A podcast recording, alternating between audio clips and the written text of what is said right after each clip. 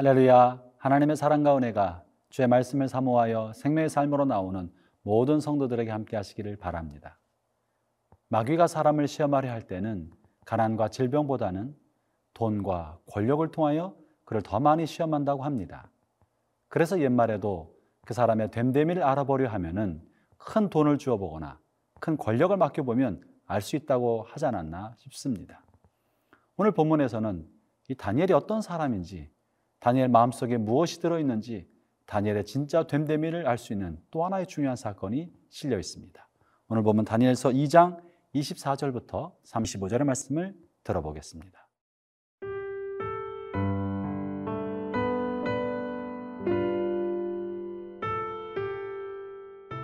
다니엘 2장 24절에서 35절 말씀입니다.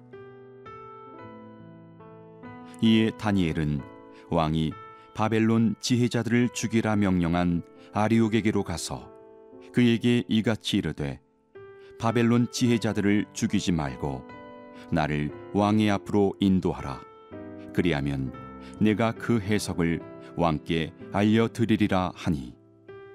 이에 아리옥이 다니엘을 데리고 급히 왕 앞에 들어가서 아뢰되 내가 사로잡혀 온 유다 자손 중에서 한 사람을 찾아내었나이다. 그가 그 해석을 왕께 알려드리리이다 하니라. 왕이 대답하여 벨드사살이라 이름한 다니엘에게 이르되 내가 꾼 꿈과 그 해석을 내가 능히 내게 알게 하겠느냐 하니? 다니엘이 왕 앞에 대답하여 이르되 왕이 물으신 바 은밀한 것은 지혜자나 술객이나 박수나 점쟁이가 능히 왕께 보일 수 없으되 오직 은밀한 것을 나타내시리는 하늘에 계신 하나님이시라. 그가 느부갓네살 왕에게 후일에 될 일을 알게 하셨나이다. 왕의 꿈 곧 왕이 침상에서 머릿속으로 받은 환상은 이러하니이다. 왕이여 왕이 침상에서 장래일을 생각하실 때에 은밀한 것을 나타내시는 이가 장래 일을 왕에게 알게 하셨사오며 내게 이 은밀한 것을 나타내심은 내 지혜가 모든 사람보다 낫기 때문이 아니라 오직 그 해석을 왕에게 알려서 왕이 마음으로 생각하던 것을 왕에게 알려주려 하심이니이다. 왕이여, 왕이 한 큰 신상을 보셨나이다. 그 신상이 왕의 앞에 섰는데 크고 광채가 매우 찬란하며 그 모양이 심히 두려우니 그 우상의 머리는 순금이요 가슴과 두 팔은 은이요 배와 넓적다리는 노시요 그 종아리는 쇠요 그 발은 얼마는 쇠요 얼마는 진흙이었나이다. 또 왕이 보신즉 손대지 아니한 돌이 나와서 신상의 쇠와 진흙의 발을 쳐서 부서뜨리매 그때에 쇠와 진흙과 놋과 은과 금이 다 부서져 여름 타작마당에 겨같이 되어 바람에 불려간 곳이 없었고 우상을 친 돌은 태산을 이루어 온 세계에 가득하였나이다. 느부갓네살 왕이 꿈을 꾸었지만 그리고 그 꿈을 해몽하라고 바벨론에 있는 모든 술사들과 지혜자들에게 명령하였지만 아무도 해답을 줄 수 없었습니다. 그런데 놀랍게도 다니엘은 하나님의 도우심으로 말미암아 느부갓네살 왕의 꿈을 알게 되었고 그 꿈을 해몽할 수 있게 되었습니다. 다니엘에게는 느부갓네살을 독대할 수 있는 기회 그리고 느부갓네살에게 자신의 능력을 어필할 수 있는 절대절명의 최고의 출세의 기회가 온 것입니다. 포로로 잡혀왔던 불운의 유대 청년 다니엘. 그러나 대제국 바벨론에서 왕을 독대하고 왕 앞에서 자신의 능력을 발휘할 수 있는 최고의 기회, 출세의 사닥더리가 눈앞에 있게 된 셈입니다. 이럴 때 다니엘은 어떻게 하였겠습니까?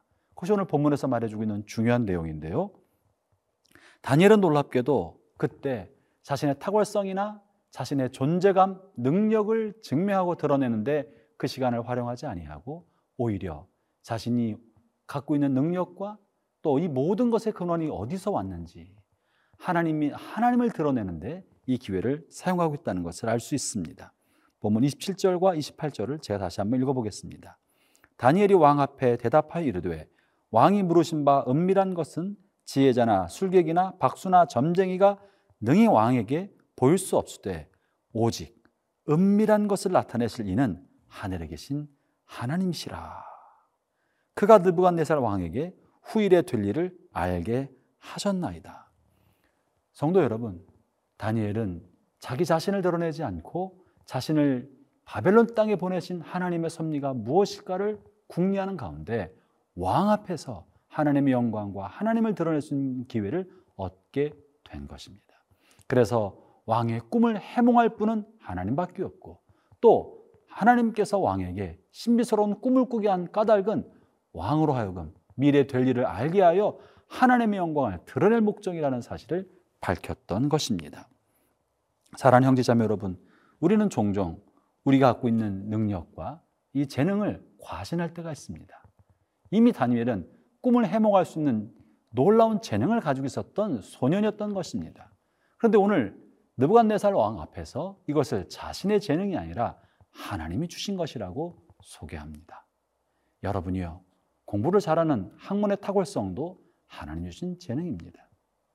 사업가들에게는 돈을 벌 수 있는 재능을 주어서 어떤 사람은 다른 사람보다 더 많은 돈을 버는 사람들이 있습니다. 어떤 사람은 무슨 사업을 하고 어디서 사업하면 돈이 될 만한 일을 알아차리는 그런 분들도 계십니다. 혹 어떤 분들에게는 음악적 재능을, 어떤 분들에게는 미술적 재능을 주기도 하고 다양한 기술적 재능을 주기도 합니다. 그 모든 것은 개인의 탁월성이 아니고 내가 만들어낸 것이 아니라 하나님이 주신 것이다. 하나님이 나에게 이런 재능을 주셔서 이렇게 할 수 있게 됐다라고 하는 것이 다니엘의 고백이고 다니엘은 그 고백을 하나님께 영광을 돌림으로 자신의 능력을 감추었던 것입니다. 형제 자매 여러분, 여러분이 갖고 있는 모든 재능, 삶의 환경과 능력을 하나님의 영광의 도구로 삼기를 바랍니다. 그렇지 않는다면 우리는 나 자신의 재능을 과신하고 교만하다가 나도 모르는 덫에 빠져서 영원한 나락으로 추락할 수도 있습니다. 그러나 우리에게 모든 재능을 주신 그 하나님의 영광을 생각하면 늘 나 자신의 삶의 자리에서 겸손하게 하나님의 영광을 위하여 살 수 있는 것이죠. 올 하루 사는 동안에 우리 잘난 척하지 맙시다. 난 척하지도 맙시다. 뭐가 된 사람인 것처럼 으쓱거리도 맙시다. 그저 어떤 자리든지 나를 통하여 하나님만 드러나시는지 집중하며 살아가는 복된 하루 되기를 바랍니다.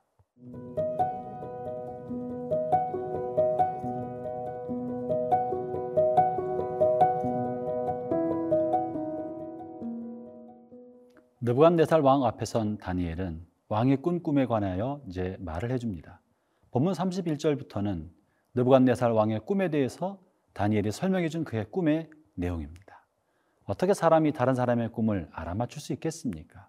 그러나 이 신비하고 놀라운 방법을 통해서도 하나님께서는 세상 임금, 세상 군주에게 하나님에 관하여 계시하고자 하셨던 것입니다. 그 꿈의 내용은 무엇입니까? 거대한 신상이 있었고 그 신상의 머리는 금으로 되어 있고 그의 가슴과 두 팔은 은으로 배와 넓적 다리는 노스로 종아리는 쇠로 그리고 발과 다리는 쇠와 진흙으로 되어 있는 거대한 신상의 모습을 보았다고 설명해 주고 있습니다. 이것은 인류 역사 가운데 지나가고 흥망성쇠하였던 대제국을 상징하는 것입니다. 이것이 무엇을 의미하는지는 이제 내일 본문을 통해서 좀 더 깊게 살펴보기를 바랍니다. 여기서 중요한 것은 인류가 쌓았던 모든 제국은 결국은 하나의 거대한 제국과 같은 것입니다.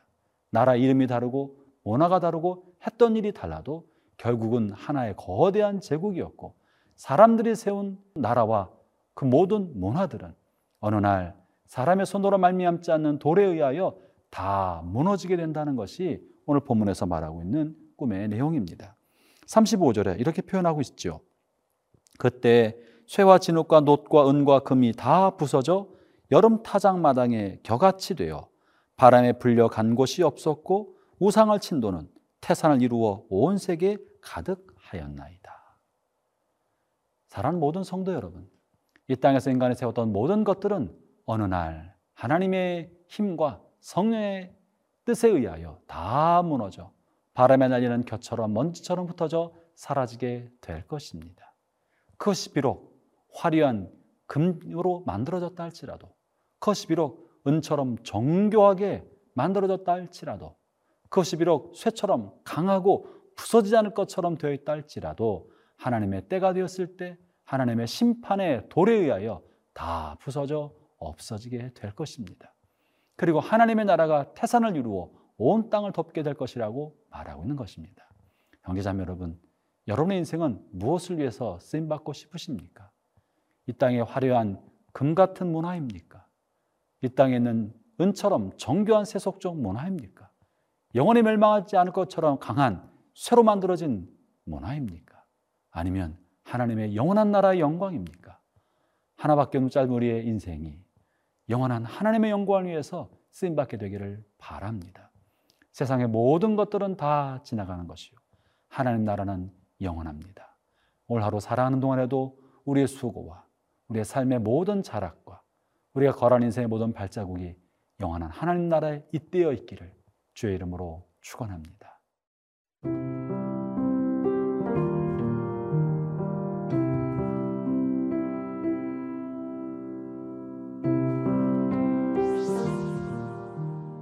하나님 아버지, 아침 안개처럼 사라질 우리의 인생을 그래도 하나님이 귀히 여기셔서 주께서 자녀로 삼아 주시고 한 해의 삶을 선물로 주시었습니다.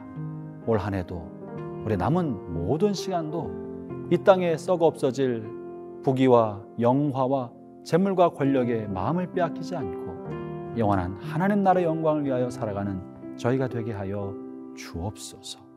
오 하나님, 날마다 날마다의 우리의 삶이 주님과 좀 더 가까이 가고 주님의 영광을 위하여 조금 더 쓰임 받을 수 있도록 성령이여 오늘도 저희를 선한 주의 길로 이끌어 주옵소서.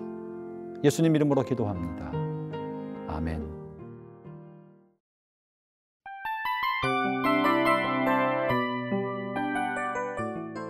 이 프로그램은 청취자 여러분의 소중한 후원으로 제작됩니다.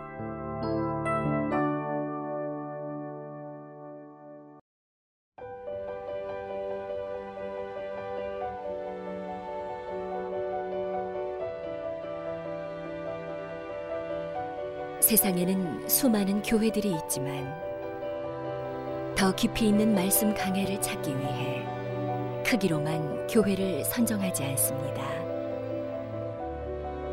보다 좋은 영적 콘텐츠를 더 많이 나누기 위해 방송비를 받지 않습니다. 1년 365일 복음만 전하고 싶어서 우리는 광고를 하지 않습니다. 온누리의 복음을 땅끝까지 CGN TV와 함께 땅끝 성교사가 되주세요